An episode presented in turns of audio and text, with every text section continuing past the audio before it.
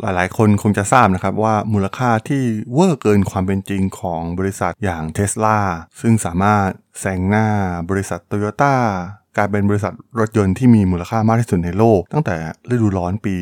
2020 นะครับ จากนั้นมูลค่าของเท s l a เองเนี่ยก็เคยพุ่งไปสูงทะลุถึง 1.2 ล้านล้านดอลลาร์นะครับ ซึ่งมากกว่าบริษัทรถยนต์อื่น ๆ ทั้งหมดส่วนใหญ่รวมกันซะด้วยซ้ำก่อนที่มูลค่าเนี่ยจะสูญหายไปกว่า 71%นะครับในรอบปีที่ผ่านมาแน่นอนว่ามันทำให้ทรัพย์สินของอีลอน มัสเองเนี่ย ตกลงไปมากกว่า 2 แสนล้านเหรียญสหรัฐเลยทีเดียวนะครับ ซึ่งก่อนหน้านี้เนี่ยเราอาจจะมองว่าเทสลาเนี่ยคล้ายๆกับบริษัททางด้านเทคโนโลยีนะครับ การประเมินมูลค่าเนี่ยมาจะพุ่งสูงเวอร์จนเกินความเป็นจริง แต่ตอนนี้เนี่ยต้องยอมรับความเป็นจริงว่าเทสลาเองเนี่ย เป็นบริษัทรถยนต์ ซึ่งนำมาสู่มูลค่าที่แท้จริงอย่างที่เราได้เห็นกันในทุกวันนี้นะครับ เมื่อนักลงทุนสรุปว่าเท s l a เนี่ยเป็นผู้ผลิตรถยนต์ ไม่ใช่บริษัทเทคโนโลยีอีกต่อไป เรื่องราวจะเป็นอย่างไรนะครับ ไปรับฟังกันได้เลยครับผม You are listening to Geek Forever podcast. Open your world with technology.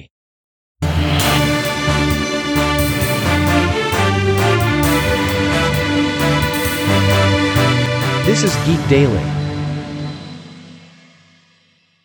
วัสดีครับ ผมดนทราดนจากดดนบล็อกนะครับ และนี่คือรายการ Geek Daily นะครับ รายการที่จะมาอัปเดตข่าวสารวงการธุรกิจเทคโนโลยี และวิทยาศาสตร์ใหม่ๆ ที่มีความน่าสนใจนะครับ วันนี้มาพูดถึงบทความหนึ่งจากเว็บไซต์ The Economist นะครับ ที่กล่าวถึงเรื่องของมูลค่า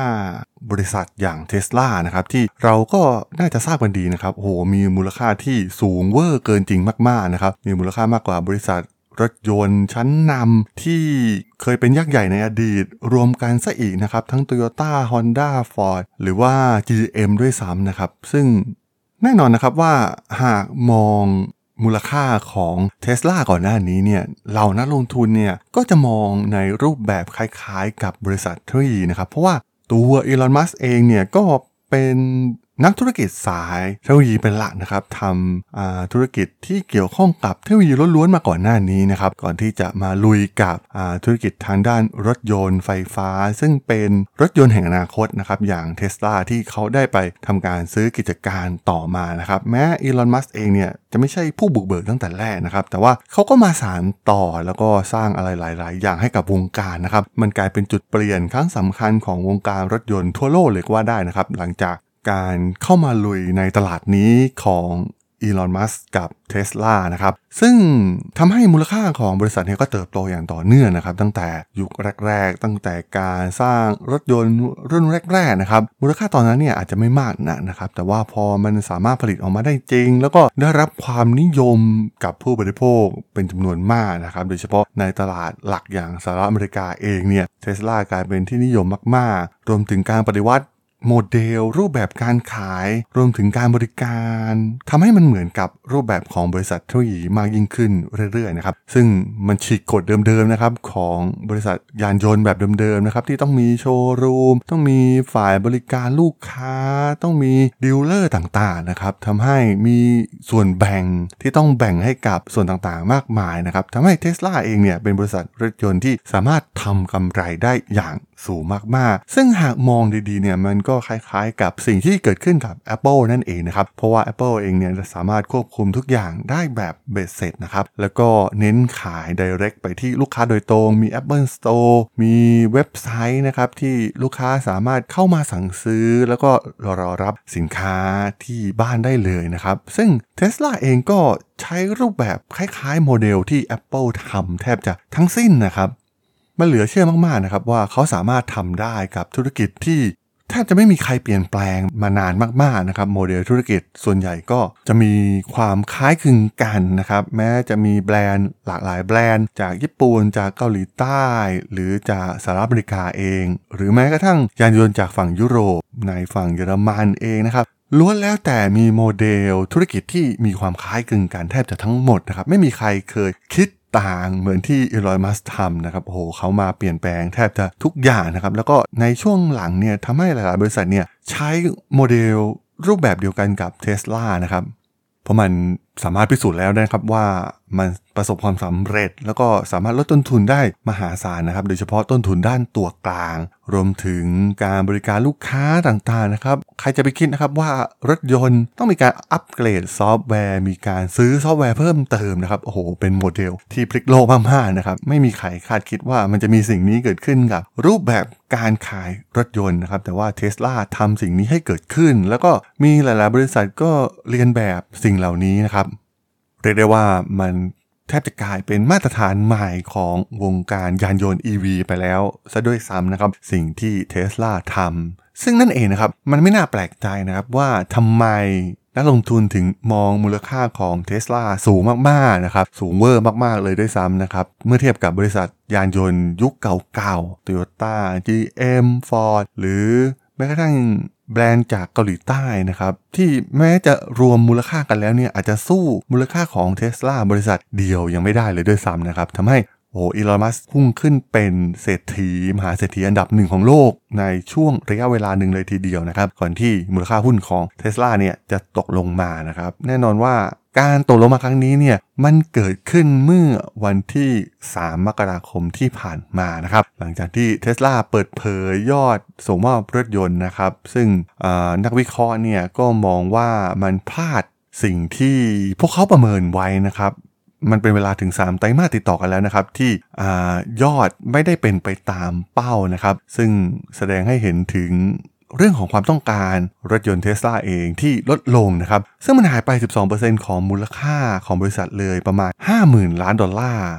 ซึ่งมูลค่านี้เนี่ยมันเทียบเท่ากับบริษัทรถยนต์ยักษ์ใหญ่บางแห่งเลยด้วยซ้ำนะครับ รวมถึงอีกหลายๆ ประการนะครับที่เกิดขึ้นกับเท s l a ตอนนี้อีลอนมัสก์เองเนี่ยก็ไม่ได้มาโฟกัสมากมายนะครับ เพราะว่าเขาเพิ่งไปซื้อ Twitter มาแล้วก็ไปทุ่มเทกับทางทวิตเตอร์มากจนเกินไปนะครับทำให้นักลงทุนหลายๆ รายเนี่ยก็เริ่มมีความกังวลนะครับกับสถานการณ์ของเท s l a เป้าหมายที่จะผลิตรถยนต์ 20 ล้านคันต่อปีภายในปี 2030 หรือว่า Full Auto Pilot ของเท s l a ที่จะกลายเป็นระบบขับขี่อัตโนมัติที่โห พลิกโลกอย่างสมบูรณ์แบบนะครับ มันเป็นเป้าหมายที่นักลงทุนคาดหวังไว้นะครับ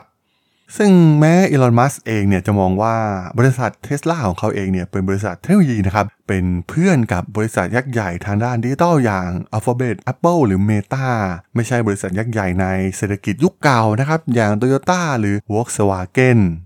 นั่นเองที่ทำให้หุ้นของเทสลาเนี่ยมันก็เกาะกระแสไปกับยุคหนึ่งของ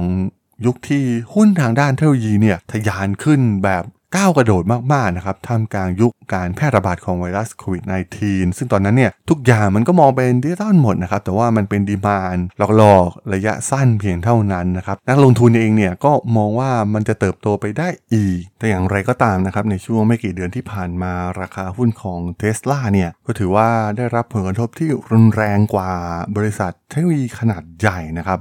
มันมีความแตกต่างกันอย่างชัดเจนอยู่แล้วนะครับ หากเป็นบริษัทเทคโนโลยีเนี่ยมันก็มีความคล่องตัวมากกว่านะครับในการขับเคลื่อนการสร้างแพลตฟอร์มต่างๆ ใช้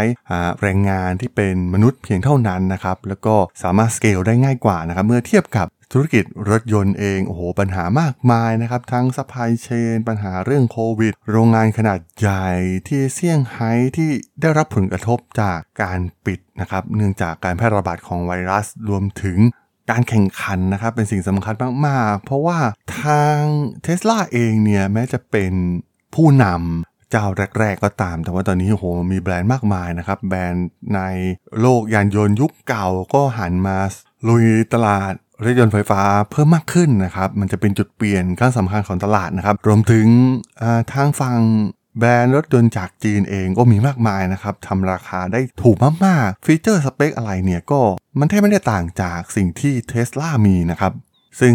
ก็ทำให้เท s l a เองเนี่ยก็ไม่ได้ เป็นผู้ยิ่งใหญ่ในวงการนี้เหมือนเดิมอีกต่อไปนะครับ แม้การส่งมอบรถยนต์ก็ยังอยู่ใน